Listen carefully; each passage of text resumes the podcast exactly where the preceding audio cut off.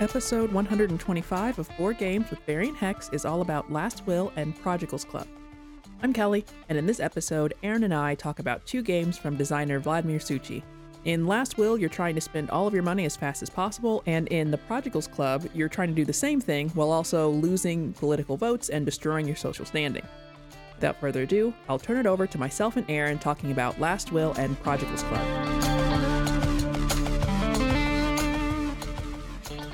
How do you feel about golf? Generally speaking, I mean, not great. Mini golf is okay. Regular golf seems like a very small ball for how much space it takes up. There's a last week tonight about golf courses aren't great. But how I do I I- feel about super low scores? Intentionally. Yes, uh, a little better. And I would say that the games we're talking about today, Last Will and Prodigals Club, feel really unique. This is jumping ahead to one of our typical review questions. Feel really unique because you are trying to get the lowest score. You're trying to drive down to the lowest score. And in golf, it's not like you start with a bunch of Oh, in, in these games, you start with points. yeah, but it is the same that you were trying to get the lowest score. These are both by the same designer. And I think you'd have to say that they're sequels to one another because the second one, it's a little like the Century trilogy, except there's just not- two. It's not that good, though. Well, it's like it in that both games can be played separately, but you can also combine the games to play one game. That is yeah, saying, thematically the- the- consistent. The implementation of it isn't as cool as Century, but it is cool. I think that it's pretty cool. Now, we didn't even play them together. This isn't like the Century Trilogy or the Clever Tetralogy, where we're talking about every game in the series and then like the Century one, also combining every game in the Right, series. right. We we really went all out. For this, we have just played each game individually, even though there is a method by which you can combine the two and kind of use one as an expansion for Right. the other. And my Yes. my review of it not being as good as Century just comes have, from having read how they would be combined, and it Mm. Yeah. doesn't seem as seamless, but it is fun. and we also didn't even There's there's a optional money board so the to prodigal speak son, in prodigal club prodigal, the the prodigal. son is a different It's a yeah, it's a different game. A different story. Fatted calf. there is a board that we didn't use. You can choose to use any two or three total and we chose not to use the money board and that is what you would replace with the entire basically the entire game of last will which was the first game to come out.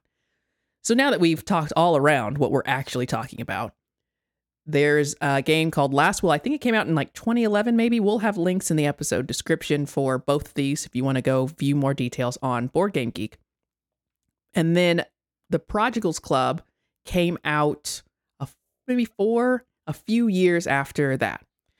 They were both published by czech games edition. And in the first one the very first line of the rule book. This is like the flavor text at the beginning. The kind of setting of the story is like your uncle is dead. Hooray. Because the idea is that he had lots of money but then didn't enjoy it and he came to the end of his life and thought you know that was a mistake. I should have not just been letting this money sit there for the purposes of acquiring wealth. I should have been enjoying it. I should have been spending this money to live you know uh, exciting and fun and fulfilling life so in his will he stipulated that everyone would get some money but whoever was able to spend it the fastest meaning whoever wasn't just going to hoard it is going to get the rest of the money and then therefore i guess get to hoard it if you want or continue spending and living lavishly. It's kind of surprising when you think about how fun that sounds to just spend a bunch of money that there hasn't been a go broke game before. I think there should be more go broke games. Very often in board games, you are meticulously trying to get like the most out of your resources. And in a sense, it's not technically different here. Like you have a goal and you're trying to do it the best, but there is an emotional difference in trying to get and acquire and the pressures of not having enough versus trying to absolutely get rid of everything and the pressures of having too much. Well, and that's interesting that you say that because I don't feel like I experienced the game emotionally different than basically any game where money are points at the end of the game, but the point value of the money is not high. So you're highly incentivized to end with almost no money. Like your money's going to earn you more points by spending it than by keeping it. Yes. And so I felt like the mechanics of that game were basically similar to a bunch of other games where you're trying to not have money left over at the end of the game. I understand from a fundamental perspective, and this is where we're going to have a real. I know you don't even watch Thinker Themer, but Amy and Maggie, Thinker Themer, they will talk about games as exactly that. Thinker being the strategic kind of part of the game, the nuts and bolts, and the theming being more the story you're being you're that you can tell in that game or how those things how the elements of the game work together to make that story more realized, make that theme more realized. I like the theme of this because I like it a game where when you create this story by playing it like a unique playthrough of it. So for me, not as much about who did win or not, but that like these elements come together and now you kind of have this narrative about what happens, which in our game you were like, yeah, I had a mansion, I threw a wild it party. A, it was a townhouse. I had a townhouse. townhouse. You threw a wild party, which completely destroyed the house. But that's the whole goal is to just get rid of this money. Trashed the house, sold it at a loss. Yeah, I like how you in this game are getting these companions come along with you. Uh, Shut Up and Sit Down has a video about this, which they did maybe six, at least six years ago, where they kind of have this sketch of like, oh yes, I'm going out to dinner and I've I've brought my dog and this horse because you can just bring things along with you to spend more money. You can have people staying at your house basically, which costs more money to upkeep. So you do have this narrative that you're building, and I think that's kind of more interesting to me than literally the nuts and bolts of the game. So for you to say, oh, well, this is actually the same as a lot of these other games where you're not incentivized to keep money, but it's even more straightforward because there's not this other thing. Right. The whole thing is just losing money. makes a whole lot of sense as to why you won, Yeah. which you did win both of the games. And I think you understood the balance of that engine because the one thing that complicates this in just getting rid of your money is that if you acquire properties, and I kind of think like, would I acquire properties the next time I played? Maybe not. When you acquire properties, you uh, can't just get rid of them. You have to sell them. Right. And if you haven't sold them by the end of the game, you have to sell them at the end of the game for more money, which is a problem because you're trying to go you bankrupt. don't want the money. So you can you can adjust the market. you can adjust the market, but that is the one thing. You can also depreciate the house. You can't depreciate farms. That's one of the four types of properties there are. That's one little bit of a hitch in, okay, yeah, I'm trying to get rid of money. I'll just spend money every turn, and some will spend faster than others. I think the property is the only way that you get an influx of money when you sell it. Is anything else get you an influx of So money? Nothing else is positive. You're not at any other time making money. Yeah, so you start with Which is- 70, which is- and there are those great. optional cards where you start with differing amounts. Yeah, which actually that kind of changes the the the math because does change the math because you'll have more money to start with, but that also means you might be able to dump it in a different way. Like Yeah. having more might also allow you to dump more. right. I think it's possible depending on not a lot of things you can pay for. So, if anything, I think that it fell a little more in my own personality to have some, like, have kind of a plan, an even plan to kind of burn this down. But it sort of feels like, yeah, I shouldn't get the uncle's money because this was honestly enough and I was struggling to get rid of it. Oh, so, yeah. I probably would have just kept it more conservatively and then, you know, Well, I mean, I invested threw well. I threw a raucous party and burned the house down. I think it would be interesting if there were stocks and you were trying to lose money on stocks. Oh, that could get And either they- really fun or really dumb. There is an expansion. I don't know if that's the expansion or not. I have no idea what happens in the expansion for this game. So that's what's going on in Last Will. You have the option to uh, you can also like go to events. So there's white white bordered cards and black bordered cards. Right. The white ones are one time events, so you might just go do something. You can pay usually more actions or additional companion cards, which are slate bordered, kind of a blue bordered card, to increase the cost of that event. Right. Like for example, I went on a boat trip, and because I brought my chef and my lady friend, Yeah. uh, I was able to have a much more expensive boat trip than if I had gone on myself. Yeah, and I had a on the other side, the black bordered cards. Sometimes those are properties, but they can also be like people. So I had like a college friend who I could just I was giving money to. He was stealing money in the in Are the theme stealing? of the game. Yeah, so some of the assistants uh, swindle you, but it looks good on tax papers, so it's fine. So yeah, Oh, and he was letting is- me keep extra cards, which can help you plan a little better. I felt like I didn't get full use out of him. It just sounded really good when we started the game. Um, there are some people that give you extra actions. Sometimes they also take some money with you as they give you those extra actions. There's a lot of little ways to be like leaking out money. And I think that uh, if you don't win, if you don't lose fast enough, if you don't get rid of your money fast enough, the game will end itself after a number of rounds. And in both, that's true for both of these games. There's less rounds in the Prodigals Club, but if someone gets rid of all their money first, the game ends early. And in both cases, you got rid of your money before the natural game forced itself In both to cases. I did so in the penultimate round. Yes, yeah, yeah, yeah. I really like that feature of the game, but I think I also was sort of planning for all of the turns like, okay, well, now I know how to get to Right. an even burn down. And it was only because I wasn't really pulling together the right different pieces into this engine of sorts that you build to be able to get rid of all of my money faster. I could figure out a way to evenly burn it, but I couldn't figure out a way to dump it. And when you have those black bordered cards, they stay in front of you and you get to use them Yeah. every turn, but you have to have the actions to do it. Getting out of the money is hard, specifically because among the better ways to spend money is to upkeep your property. It's it's expensive to upkeep Yeah. your property, and there's like bonuses that can make it even more expensive. Yeah. But then, like, Your property sells for more money. you have to sell your property, and then you've in selling your property, you've gotten rid of your best way to spend money, And I think and you have to like have an exit strategy for right after you sold your property and no longer have that expensive thing. you did have that wild party card that allowed you to Deep, dump. yeah. So I you to- basically dumped all the money into otherwise keeping it up, and then depreciated it anyway. Otherwise, that has to happen round over round. You only have otherwise one opportunity to depreciate your property every round, and then if someone ends the game early, you you have even less. And if you you- don't buy that property at the start of the game, you also have less. So mm-hmm. you do need something we didn't know. I don't. I didn't realize playing the game for the first time how many cards like that come through that allow you to just pull it down outside of the regular number of turns. So yeah, I think those modifiers, which they told you were happening, and we'll talk about how you get those.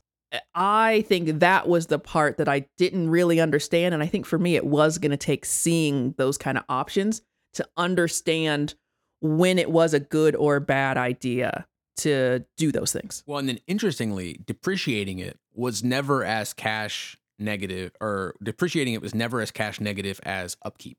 So upkeep might be three to five, and on something that like that, the depreciation would be one to three. So you're losing more money by keeping it up, even though you maintain the value of the house. But the then problem is you get the money back. the depreciation, yeah, the depreciation means you have less of a nut to crack once you've sold it. Right. So it's a And that's it's an interesting give and take. I think early you should be keeping it up, and then mid game you should be transitioning into how do I get rid of this. Even so, if you have not been depreciating it, you even if you get rid of it, you then have to have some kind of mechanism by Right. which to get rid of the money Also, you got. back. Interestingly, you can keep it up and like lose more money in the short term, but it costs you an action. But the depreciation is passive, so it's it's really there's a lot in you know the- what? There's a lot like in it. It's a gr- all these things. I think it's a great game, Yeah. and I think all of it put together is well balanced. I will also say there are properties that offer depreciation. I had two farms, Which don't neither of which offer that depreciation, but you can have higher upkeep costs by having like a dog or a horse or on your farm. Yeah. Maybe there's one where you have people. What we haven't actually mentioned about this game is how are we taking any of these actions Oh, and how are we really getting any of these cards? So it is worker placement. There is a central worker placement board. It's not one of those where you have like work actions on your own board. There are these top hats that you can put out onto the worker placement spots on the board. You can only ever get two of those hats. So you don't have a lot of options. And with those two hats, there are a variety of cards that come out from different decks that you could choose to take which would be buildings or helpers. buildings or the mentioned. helpers or so on. You have the option to just flat out spend two coins or Which- spend two which I did several times. tokens because they're kind of like they're more like cardboards, rectangles. You did do that a lot. You have the option to just draw a card blind from the deck of your choice. Yep. Uh, I, did, I did not at all. you can add more slots to your player board for holding cards where you can take actions if your main board kind of gets filled up, depending on what kind of engine you're trying to build. I think there might be one other action there. it's- you can uh, adjust the economy. So which types of houses have a So there's four different types of value or lower houses. You can go from a positive three to a negative three. There's a couple in between. They're set values.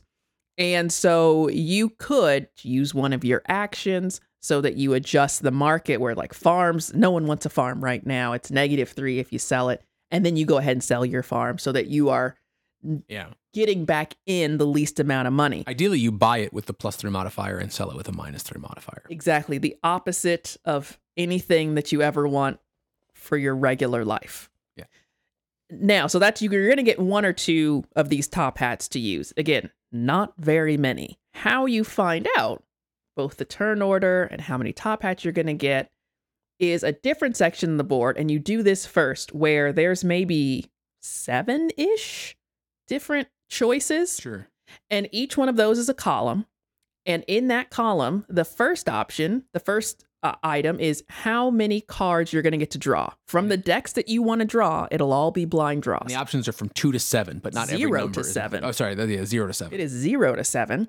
And the next one is how many top hats you're going to get, one or two. Right. And then the final one is how many actions are you going to get after you've completed your worker placement phase. That's one to four. I think that's one to four. Let's say that it is. Could be a zero. I don't remember. So in a regular game, everyone in turn order would just pick. And there we there's a couple other action spots we didn't mention. It's fine.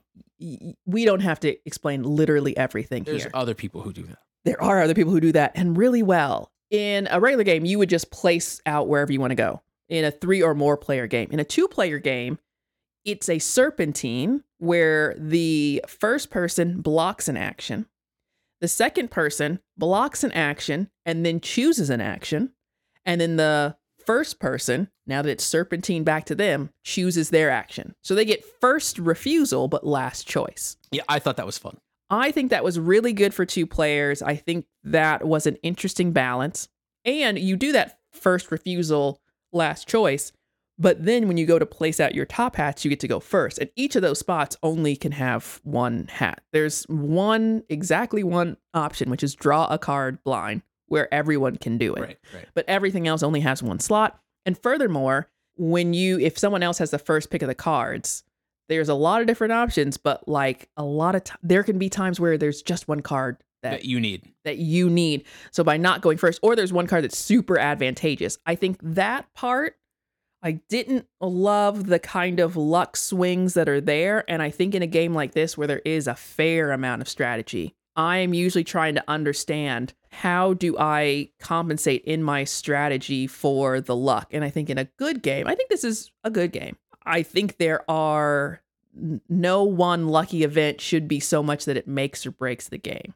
I think that's still true here, but we've only played it once so far. Yeah, and I did have a couple like that thing where I got to depreciate my townhouse three times in a row, even though I Mhm. kept it up every every turn that I had it was pretty good. And that's just the goal. Like that's the think- goal of what you're doing. Yeah, but I think like I think there is a viable way to play this game where you just lean into events and companions and try to spend just a truck ton of money without ever never getting anything, anything. back. Yeah. yeah. But you're ne- you, you never have a big expense, and then you know because like managing the actions is another tricky thing where even if you might have the pieces I, that's where i felt like i was a little bit i couldn't get the right blend of actions and useful actions i got a card that let me take actions for free basically to spend money in, on my farms but then i like would have an action left over and i wouldn't have anything to do with it right and it was like oh clearly that's a problem I Right. need to have something for this action because that's just money that I'm not getting to spend.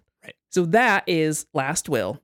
Pretty complete explanation and discussion on it. We're going to hop on over to Prodigal's Club, which in a lot of ways is exactly the same, but it's not actually the it's, same. it's twice as much fun. You still have top hats. There are top hats. A lot of the iconography is the same, and that feeds into the fact that you can play Last Will as kind of an expansion add on to Prodigal's Club. But in this one, you are trying to, you're kind of from a well off family, and you are trying to completely spoil all the goodwill that you have from being part of this lineage, was kind of my take on it. Yeah, I think the idea is um, You you don't want to get elected or have anybody like you. Yeah, you're kind of rejecting everything that you, the rest of your company or, or your family up to this point has stood for. So you're going into these nice places and being very rude and irreverent. You're trying to offend people. So we played with. I with believe on one of the cards you blow smoke in a restaurant patron's face. There you go. And yeah, the artwork for all of these is about what you'd expect. It's pretty irreverent. It does feel pretty dated, but in a way that also I think kind of fits with it. Right. And because you're trying to spend all your money and then offend everyone, you are not really endorsing that that kind of lifestyle either. And I think that would be the a big criticism to the style of it otherwise. What was that game where you could only have people from the same country sitting at a table? Oh, Cafe International. It's not outdated and It it's looks- not like that. it but the art is similar. they didn't bother to do any diversity representation. Yeah. And that's probably for the best if you compare it to Cafe International. Yeah. In the app review for Cafe International, like the people who made the app respond back to comments to say, like, this is the original artwork. We did not do this. Please, like, that's not us. We're not con- we're not condoning it just because it's in this app. We just made the game. We just made the game. Yeah, Cafe International's wild. I think they made a new version of it, but anywho, you have uh, three different board options. You have to play with at least two of them. We played with just two. We played with the kind of election board. I don't remember what they're really called, Right. but the political approval board Yeah. and the societal approval, Approval board. board. So it's like, you know, you're going out to dinners and attending those kind of events. And the political one is votes, where the idea is your father has already bought you votes. 42 to be specific. And I so you have to offend number- people Sorry. away from those. The number 42, I think, uh, shows up in the starting parlance a couple times in both games. I forget how it was in the first one, but there was something that we, there were 42 of. And I feel like maybe they're just 42 uh, oh. Hitchhiker's Guide to the Galaxy fans. I don't remember the, the reference in Last Will, but you do, the, it is 42 votes. And I don't know if it's 42 votes at every player count. that Oh. might have been just so for our player just count. It Maybe might it's it might have just worked out with the overall math of the game as what you dive down. For the votes, it is just a straight number track, and that is a lot more like money, where you're just like, there's this number, make this number go to get rid lower. of these votes. The uh, social goodwill board is more complicated. There's three columns and there's four tokens on those three columns. And each of the columns starts with a number like 14 or so, 14. yeah. and it goes down to something like negative three. but it's not not all the numbers are represented. Not all the numbers are represented. That is correct. And you're trying to, each one of those four tokens represents, I guess, a, a group of people that you are trying to lower your standing with. And those numbers represent what is your current standing with them. When the game's over, your score is going to be the highest of those two things. the votes or the people. the votes on- are the people on your board, and whoever has the lowest, highest number wins. So this is one where you are. It's a thing that happens in like um in other games. Maybe uh, just Tigris and Euphrates, Yellow and Yangtze, one of those where you out of everything you score, the one that's the lowest is the one that is your score. Yeah, and this is like both coffee game? I inverse- the coffee game did something like that.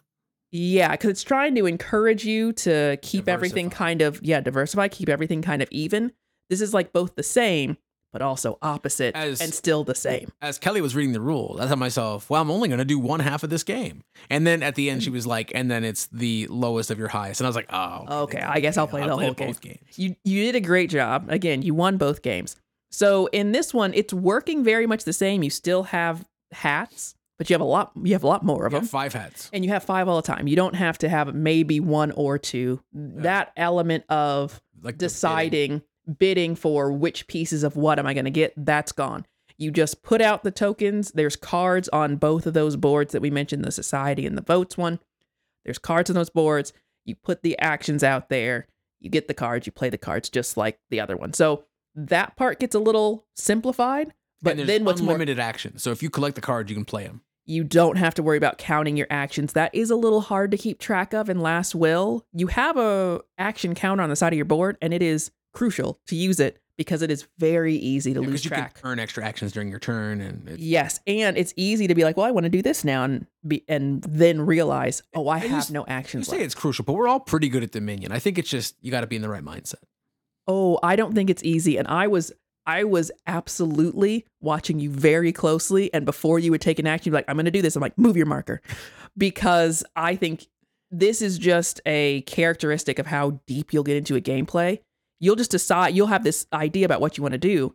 You will stop moving your action marker and you will just keep doing I'll the- just do your the plan stuff, and then I'll be and like, oh, not oh, I have zero realize that you're left. one action off. Yeah, and that's what I'm saying. I think it's a very natural thing to do that because it is that's maybe a little iffy with the first game. That's maybe my complaint is you do have to be very conscientious. And it is a game that you play one at a time. It's not like a simultaneous thing. When you do take your actions, you take all of them together. It's not like Yeah. one person takes an action and then you flip back and forth.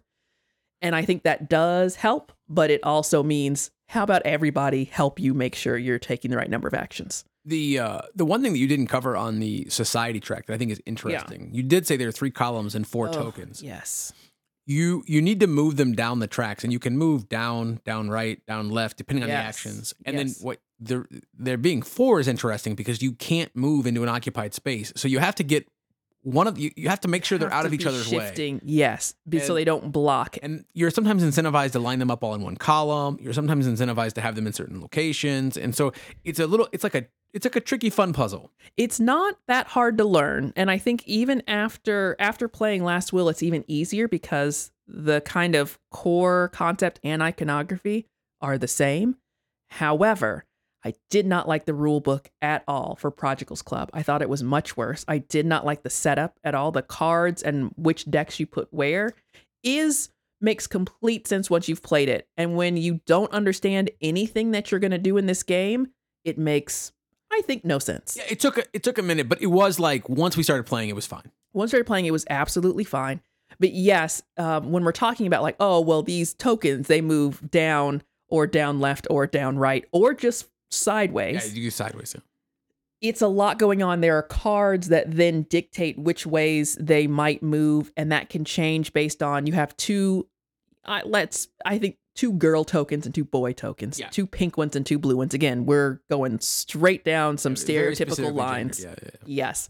Certain cards will only have movement for certain genders allowed. Sometimes they have to be in certain configurations in order to get the most from that movement. Right. You got to be moving them out of the way.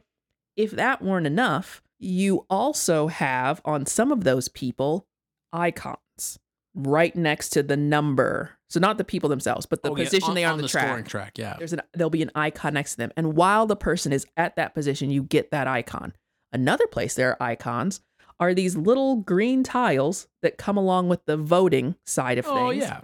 and you are making this grid of tiles where you have to match up the sides as you place them into a freeform grid however you see fit and then if you match up two of the icons you get one of you get, You get the symbol. No, just you get one. one One. okay i'm like could i have had two symbols this whole time No, no, no. just would have went faster. Uh, you get one of those icons. So then you're also trying to choreograph where they are because the cards that you place on your action board will also have that symbol. And usually you get to take the action described As many times as have as the many symbol. times as the symbol. So you're trying to lose a lot of votes. Well, do you have a lot of property Yeah. symbols? The more property symbols you have, the more votes you can lose. And that was the thing that was a little tricky about moving the people down, which is what I got caught up in. I had a way to move the people down and to the left.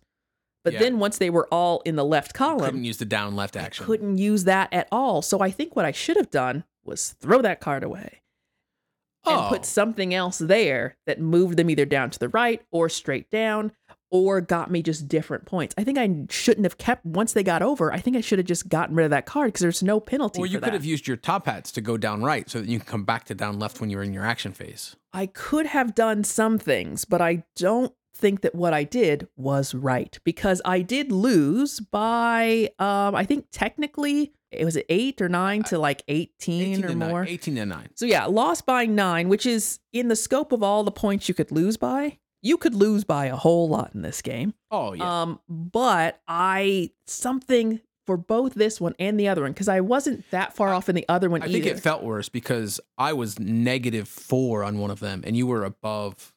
Like, yes, like- yes, yes, yeah, yes. you weren't My two were pretty zero. close together. I think they were 18 and like 14. and I was so at, I was doing a like, good job driving them both nine. down, and you were negative four and nine. So you had a bigger disparity between your two, but you got that one down. And ending a round earlier, I had put out a top hat to go first in the last round. oh yeah The last round never came, and I had I had a tone when Aaron told me they're like, "Oh, well, you couldn't have known that," and I'm like, "But you knew that." I did know I was going to end the game. Exactly. And that's fine. That's more my qualms about playing, Playing a first me. game and especially a first game. And what is the spirit with which we play a first game? And we have yet to agree on that.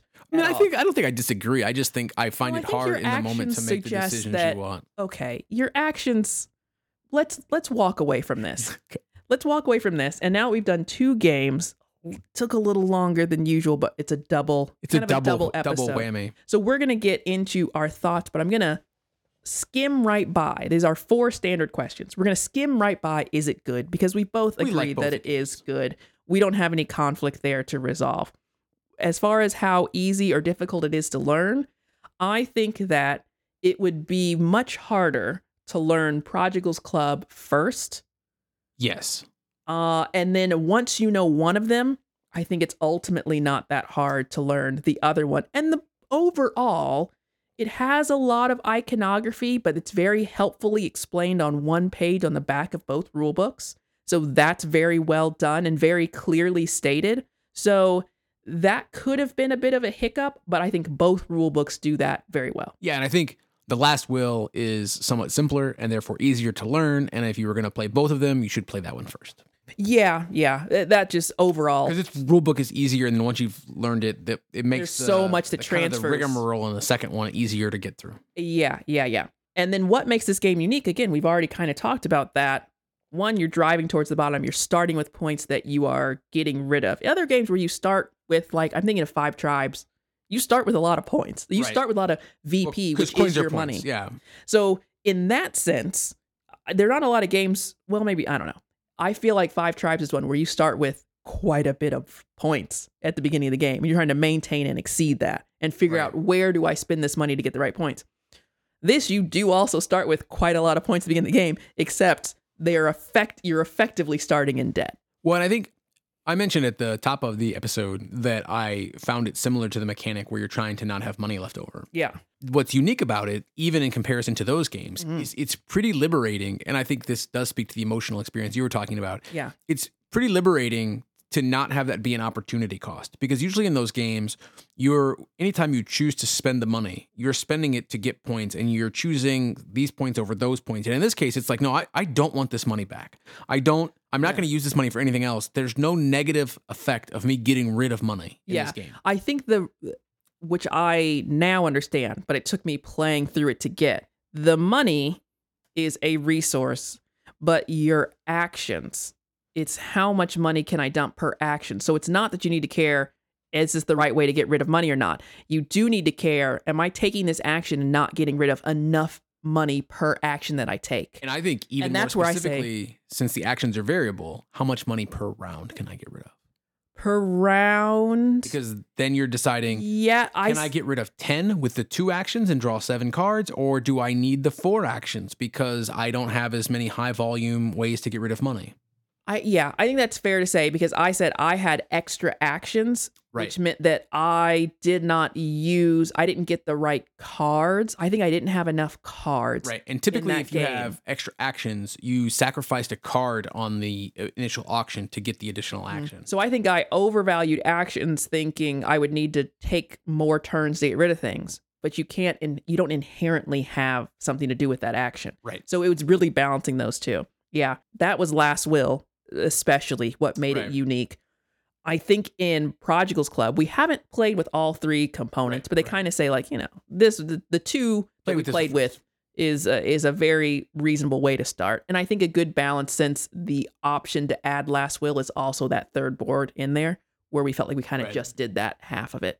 I think that the vote side of it seemed pretty similar to Last Will, all things said and done. But the societal part of it and the way that board worked, Yeah, and we didn't even talk about that was different. Beatrice, who was trying to improve your standing by saying all the good things that she heard from your mother.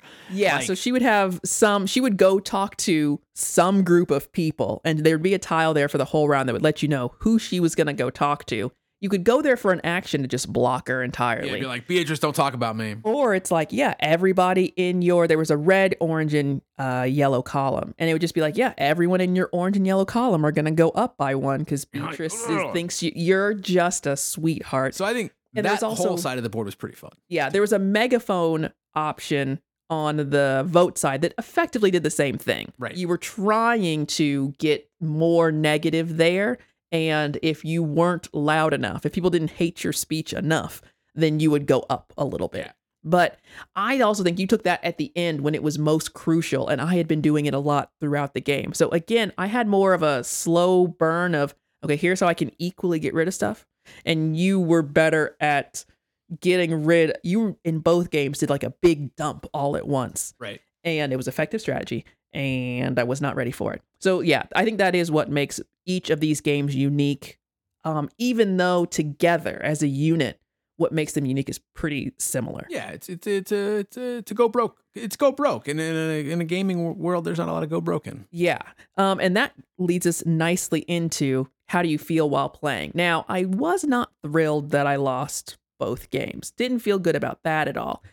And I think in I know how calculating Aaron is and how good he is at this. I think in a game that felt overall less competitive, I would have been having more goof around times about the story that I was creating in front of me where I, you know, had these couple farms. I had this school friend that I just kept giving money to, and he let me, I guess, have more of a gang of people at my disposal. I think I would have enjoyed the story that was being created there a little more, leaned into that a little harder. I like that when you play every game, the different cards that you get, you have that option, that thematic option to talk about this person's particular decline into poverty.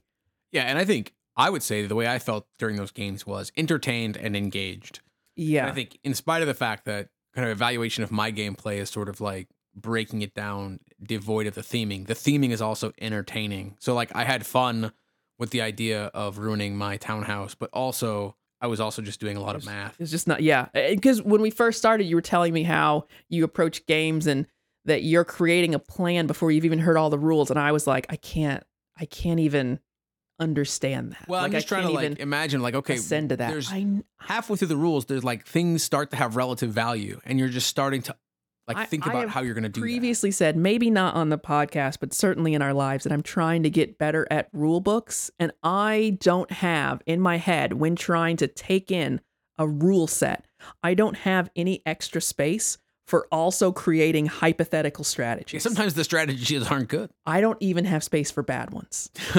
I don't have space for verified bad ones. And I think I mean, just like in the other game, I said, "Oh, I was listening to the rules and then strategizing about how I was only going to use half the board." And then the very last line was like, "Well, that strategy's not going to work."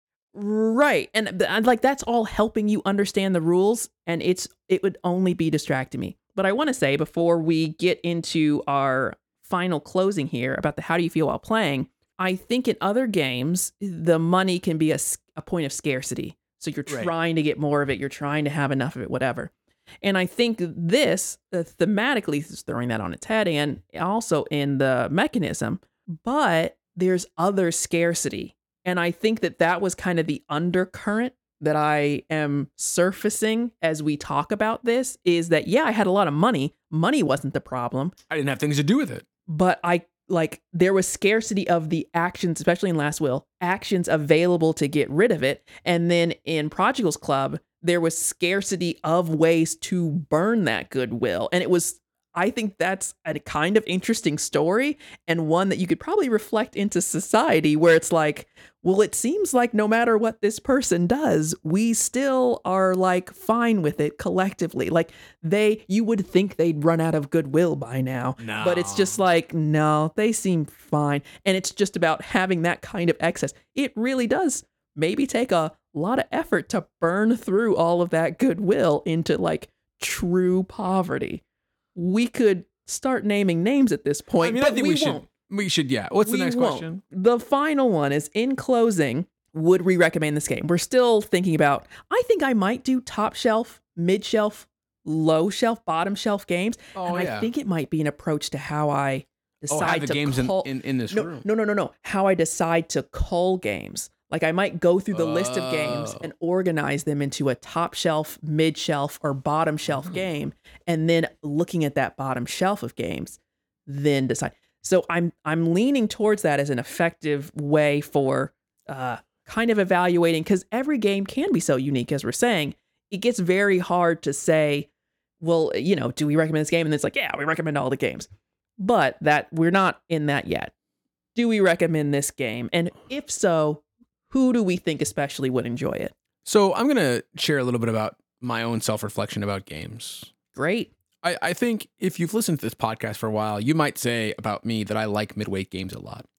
But I don't think that's a thing I would have said about myself. Why do you say that? Because you don't. typically review them well, I think. Uh, uh, Oh, This is my reflection. I'm like, but I wouldn't say that about myself because I like to think of like myself as liking kind of big and chunky games or whatever.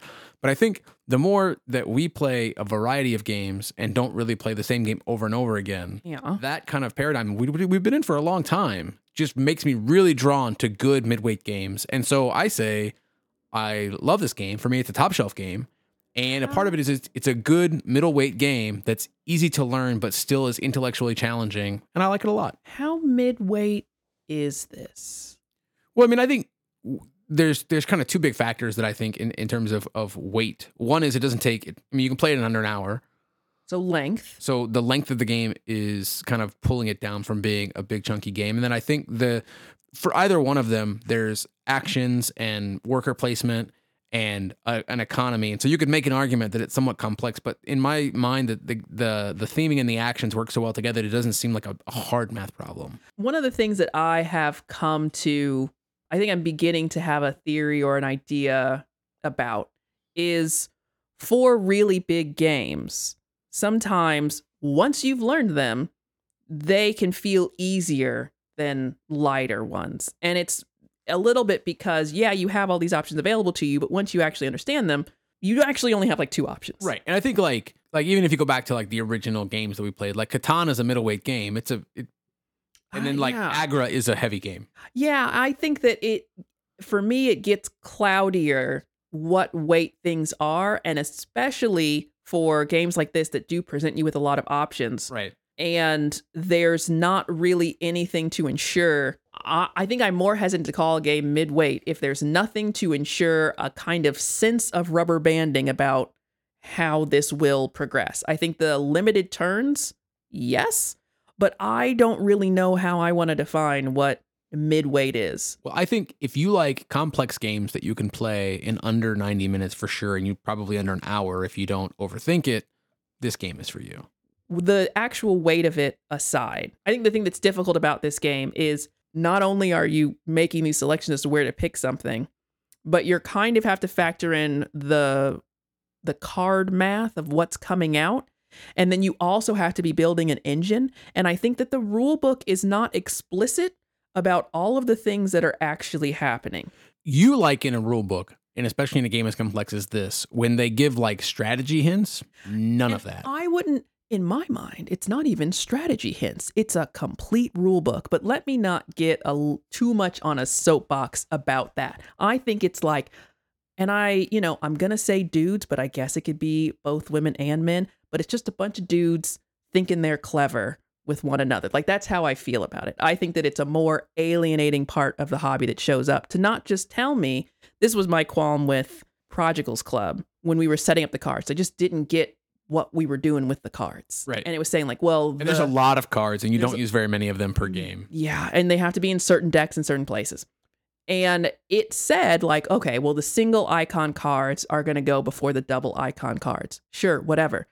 As we're playing it, we realize that in a certain round, everything flips over to double icon cards. And I was sort of charmed by the switch. And I was like, why wouldn't they just? It takes one line in the book to say at round four, all of the cards will be double action. The single cards, the single icon cards will be used for the first three rounds, and the double icons across every tile and card are all going to come out in the fourth round. It doesn't matter It doesn't really change the strategy necessarily, but it does tell you exactly when It- those it- differences You understand there's going to be a fundamental switch in the economy at that point. Yes. And I think that you took advantage of the fundamental switch in the economy. Again, you were delighted when the cards showed up, and we all knew they were coming, but I don't think either of us knew that they were going to uniformly present themselves No, exactly. as I was turning them over, I'm like, oh, look, they did a thing. It's all running. All the single cards have just run out. And I was just annoyed, like, you could have told me that in setup. There's no reason not to. So, yeah, I think that what you're saying is valid, but I also believe that there's a lot going on in this game. Yeah. There's a lot of layers to understanding. I said about the second one, Prodigals Club, that there was just one more layer of iconography that I it was didn't good really though. it's it's all fine Yeah. but there was just one more layer of it that I was like not ready for because the political will cards have another set They of have a set of iconography. Now, the, what I thought was helpful because they they were similar art and similar shapes, and for a while I was looking for a beer mug like in the On- other smaller things, but the beer mugs were always big, and the so like they were different sized, so Yeah. it was clear that they were in different sets. But even that took a like I had to figure that out. It wasn't in the rule book. and all i mean to say about my recommendation here i still think they're good games but i i think don't be fooled by feeling like they're a lighter game than they are i think especially if you're going to play it with someone who is very strategic there's a lot going on here to understand when do I need to take this action away from someone else? When do I need to take it for myself? Am I getting the right value for this action versus that one? When do I play things onto my board that make sense because I'm going to have turn over turn to use them? When is it too late in the game for me to play this card on my board? How many of the one time actions do I need to be favoring versus the ones that I get to use turn over turn? When does it make sense to just dump two coins versus pull up another card? And what are the odds that that card is going to be better than me just dumping two? There is a lot going Oh. on. I only ever used the two coin thing when I had adequate actions already planned in my hand and didn't need an additional card for that exact turn. I think it's neat that you already had a system in place. That's cool on the first game. And what I'm saying is, I don't think that's inherent. So I think it is a good game. I really like the theme. I think you could have more of a goof around time with it as well. And maybe that's the point you're making of it being possibly midweight. But the actual. uh, We have two other games by this designer. In addition to these, we had four of them here that we had not played any of them until today. So, also Underwater Cities and Woodcraft. Games I've heard great things about, but aren't like light games. So, I think that that's maybe a hallmark of this designer. I think that it's really well done and it gives the appearance to you of it being like seamless. Well, and I think it I think it's well executed, but I think it's a lot. I think on a recent episode, we talked about how some games you want to play. I don't know if it was a recent episode or just a conversation we had. It could be either. Sometimes But, we record it, sometimes we don't. I think there are certain games that you want to play with someone who is in the same gaming mindset as you. And I think this is a for me that's why I call this middleweight. And I think if you played it Mm. with someone who's in the same gaming mindset with you, someone like me who wants to kind of It's heavyweight.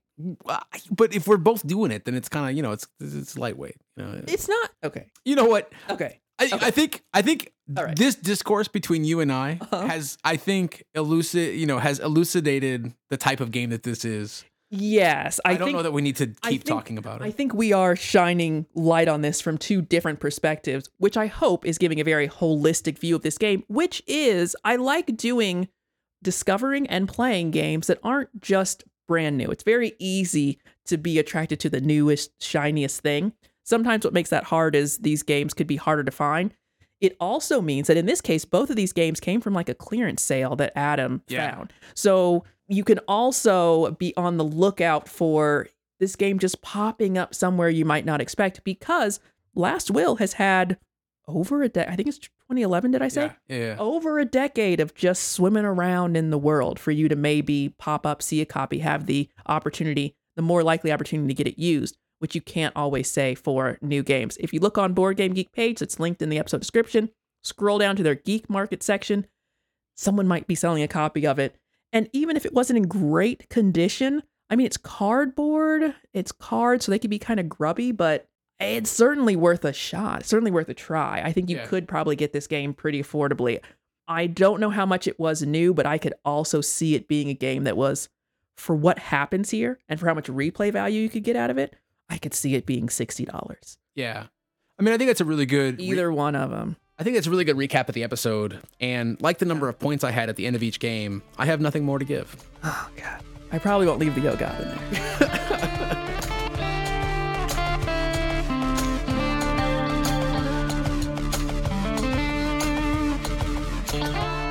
Thank you so much for listening to episode 125. Be sure to subscribe to know when new episodes drop. You can follow us on Instagram, X, and Twitch at Variant Hex. We have a website and a blog at varianthex.com, and you can email us at podcast at varianthex.com. Check the links in the episode description if you'd like to see more about these games or perhaps even buy a copy. At the time recording, you can find used copies of Last Will for about $20 and Prodigals Club for $25. The next episode will be our Games of the Month for September 2023, unless you're listening to these in reverse, in which case you have 124 more episodes headed your way, the next one being a review of the dexterity game Men at Work. And that's all for now. Thank you so much for spending your time with us today.